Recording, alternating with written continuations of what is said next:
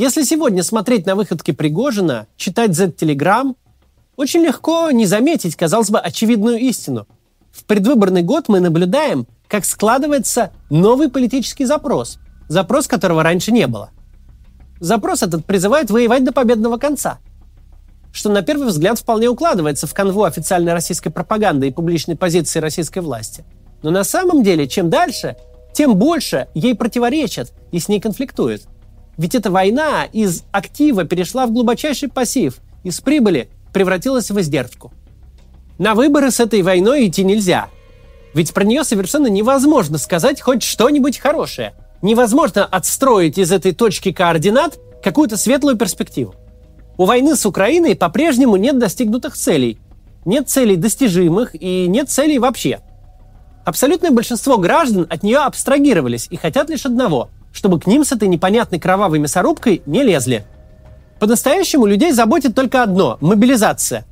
Если в оставшиеся 10 месяцев в чью-нибудь светлую голову придет мысль пустить в дело все те законы об отмене повесток, которые успели напринимать, если начнется новая волна и зондеркоманды пойдут опять искать новые сотни тысяч потенциальных трупов по всей стране, если хватит глупости вновь пустить войну в жизнь большинства, то последует непредсказуемо плохая реакция.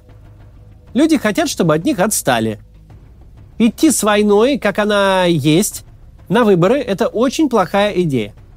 Следствием чего могут быть два пути. Путь первый – попытаться стабилизировать ситуацию на фронте и вернуться в благословенный 2015. Что-то где-то происходит, какие-то люди понемножку гибнут, но никаких значимых событий, провалов или отступлений нет. Людей никто не тянет за уши на фронт, а фронт движется по одной деревне туда-сюда в месяц а тема войны станет попросту неинтересной и уйдет из общественного обсуждения сама. Путь второй. Вычистить войну из публичного поля. Наступление ВСУ идет успешно, сдали Мелитополь, ушли из Луганска, попали в окружение в Бахмуте. Ну и ладно. Последние новости в дневных новостях окажется абзац такого текста, в котором без бутылки не разберешься. Выиграл или проиграл, в дурака или в покер, 100 рублей или квартиру. Второй вариант – это, по сути, сценарий ковида, как он есть. Вторая волна была в разы страшнее первой, третья превзошла вторую. Морги захлебывались, могильщики делали месячный план за три дня, люди умирали прямо в коридорах переполненных больниц. Но если послушать телевизор, пандемия закончилась еще к лету. Да, о смертях сообщали, но в этом телеграфном режиме. Бла-бла, новых случаев столько-то, померло столько-то. Звучало это как прогноз погоды. Первый же путь со стабилизацией фронта предполагает, что российская армия способна выполнять поставленные перед ней задачи и что она вообще существует. Мы знаем, что в реальности существует несколько российских армий, но вот сколько в точности не знает никто, что совсем решению военных задач не способствует.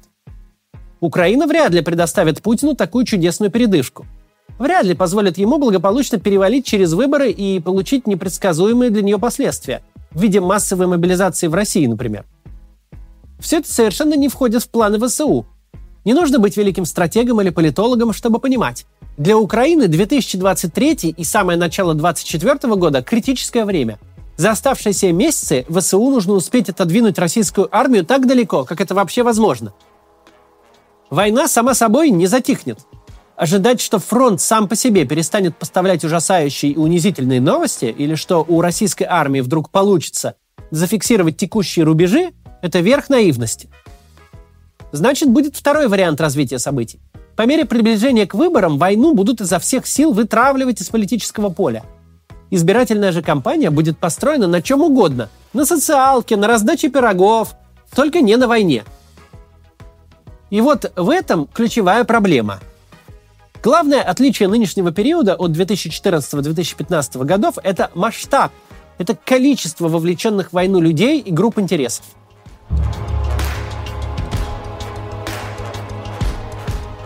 Участники боевых действий на Донбассе середины десятых годов к российскому государству относятся на самом деле гораздо хуже, чем принято думать. Люди, поехавшие воевать за русский мир, считают себя просто кинутыми. Российские власти перевернули жизни огромного количества людей с ног на голову.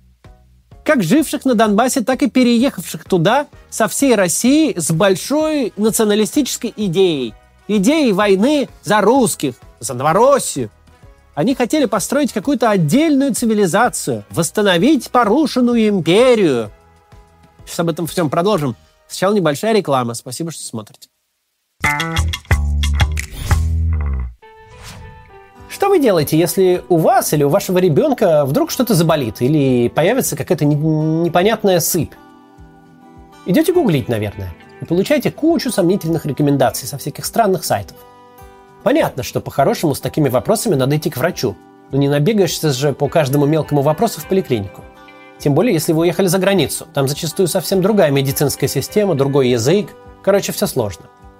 Хорошо, что есть приложение на поправку. Любой медицинский вопрос в нем можно задать не Гуглу, а профессиональному врачу. И получить ответ в течение нескольких минут.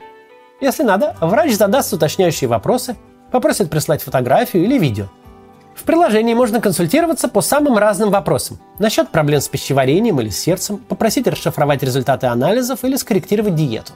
А если удаленной консультации недостаточно, в приложении можно бесплатно найти врача или нужное обследование, сравнить цены и быстро записаться в клинику в вашем городе.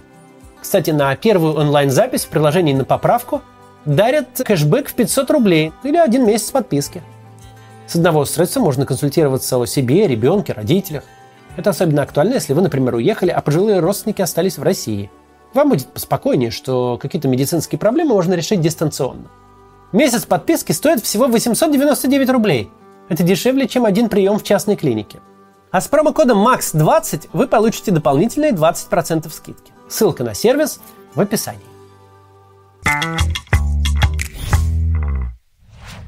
Так вот, а тех, кто шел воевать за порушенную империю.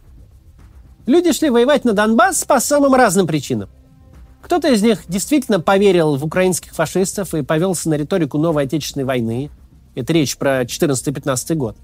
Кто-то поехал за легкими деньгами и карьерой. Другие просто хотели поиграть в войнушку.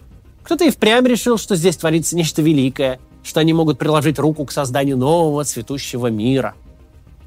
Мы прекрасно знаем, что было дальше – в 2015 году власти сообразили, что вместо быстрой и блестящей победы наподобие аннексии Крыма случилась максимально бесславная, грязная, кровавая возня, без цели и побед.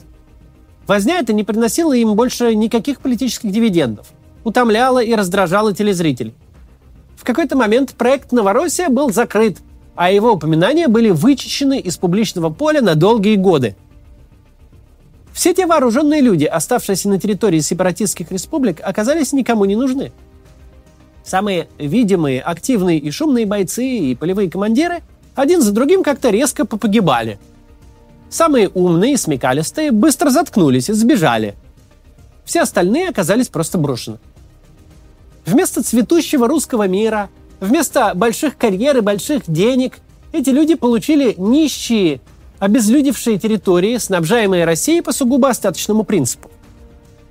Им подкидывали какие-то деньги на пенсии и зарплаты бюджетникам, Какая-то копеечка перепадала и комбатантам, кто-то воровал на гуманитарной помощи и контрабанде, но в целом те, кто ушел воевать на Донбасс в 14-15 годах, стали лишними людьми для российского государства, о чем оно недвусмысленно дало им понять.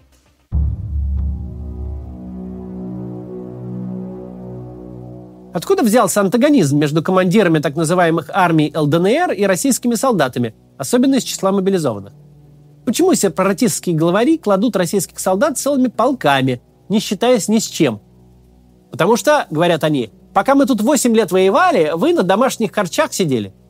Потому что Россия нас на долгие годы бросила, а когда наконец соизволила прийти, не показала выдающихся результатов. Из всей плеяды людей, которые стали для Владимира Путина лишними, живым, публичным и оставшимся на свободе, мы сегодня видим только Игоря Стрелкова-Гиркина – он выражает настроение довольно большой группы людей, которые наобещали золотых гор, побед и славы, а в итоге годами держали на голодном пайке, периодически вычищая самых борзых. Настроение людей, которые де-факто жили между молотом и наковальней, с одной стороны у них Украина, а с другой Россия, их никто и нигде не ждет, для них везде готова в лучшем случае статья, а может быть и пуля – на самом деле движение «раз не умеете воевать, то чего полезли» партия «Россия кинула своих бойцов» возникли не сегодня. Сепаратисты уже давно поняли, что ими пользовались и выкинули. Однако, всех этих прекрасных людей было не так уж и много.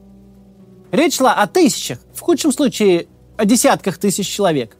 Это мизерное количество для группы, рассеянной по всей стране. Да, были какие-то объединения ветеранов Донбасса, которые тут и там э, пытались возникать и качать права. Но они тут же становились клиентами местных центров по борьбе с экстремизмом и свой путь оканчивали бесславно.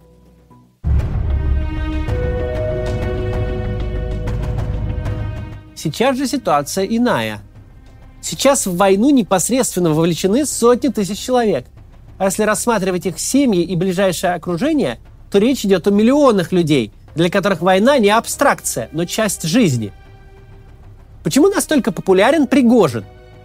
Потому что, хочет того или нет, он выражает настроение всех тех, кто в эту войну вложились жизнью, но понимает, что государство затеяло какую-то совсем другую игру – что президент пропал с телеэкранов и явно дистанцируется от войны и всех проблем, связанных с ней. Не просто так и он это делает.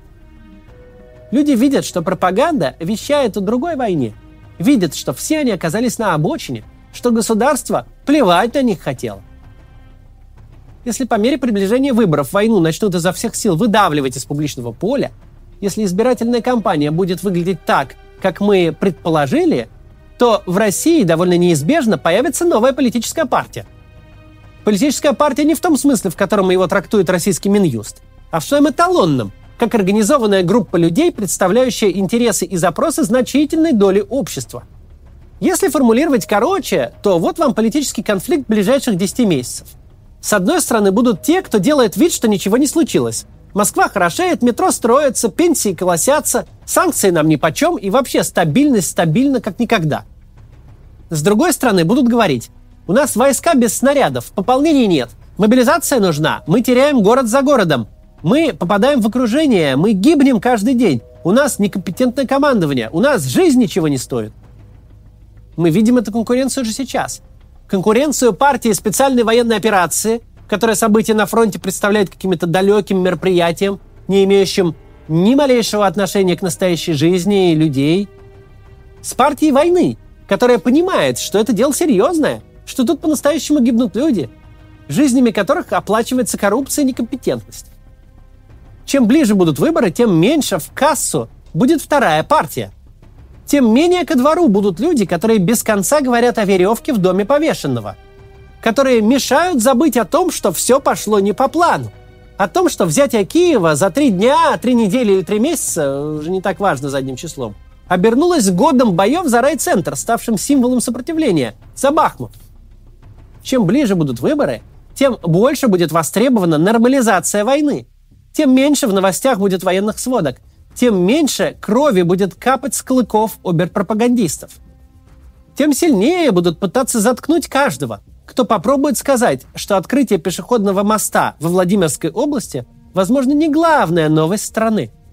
Но эти люди никуда не денутся. И чем больше их будут пытаться выдавить из общественного обсуждения, тем больше будет расти их ярость. Чем хуже будет ситуация на фронте, тем крепче будет их ярость.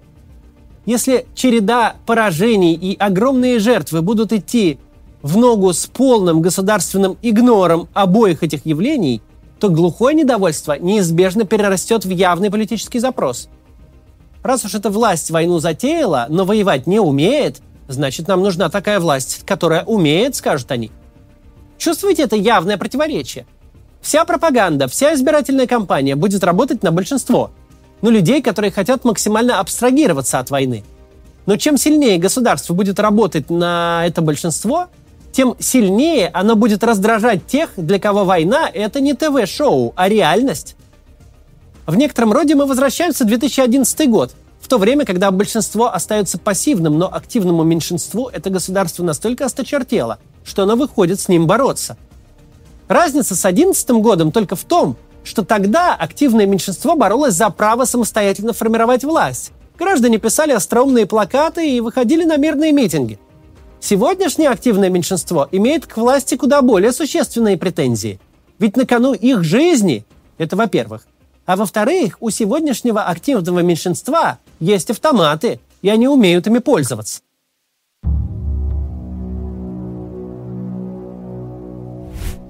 Чем ближе март 2024 года, тем ярче будут себя проявлять все три партии, на которые сегодня поделено российское общество.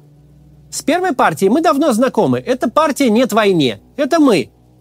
Партия наша не может свободно реализовывать себя в публичном поле, но это минимум 15% граждан, которые резко против происходящего и проявят свое неприятие, как только им представится шанс. На избирательном участке в том числе. Вторая партия «Отстаньте от нас». Именно на нее будут делать ставку в Кремле, потому что именно она представляет большинство. Для нее будут изо всех сил нормализовывать общественное пространство. А чем больше будут нормализовывать, тем больше будут раздражать третью партию. Партия «воевать вы не умеете» и вообще вот-вот заключите договорняк, вернете свои виллы, снимете санкции, а нас сбросите в окопах помирать. Вот эта партия прямо сейчас вполне осязаемый общественный игрок, и нам только предстоит узнать, как он себя проявит. Главное заключается в том, что единственный союзник российского режима на этих выборах – это лоялисты. Это люди, которые исключили себя из общественно-политической жизни, кто готов принять любую официальную реальность. Все политически активные люди с обеих сторон баррикад – ее враги. С одной стороны, враги войны как таковой, с другой – того, как она ведется. И никакого способа привлечь на свою сторону обе крайности не существует. До завтра.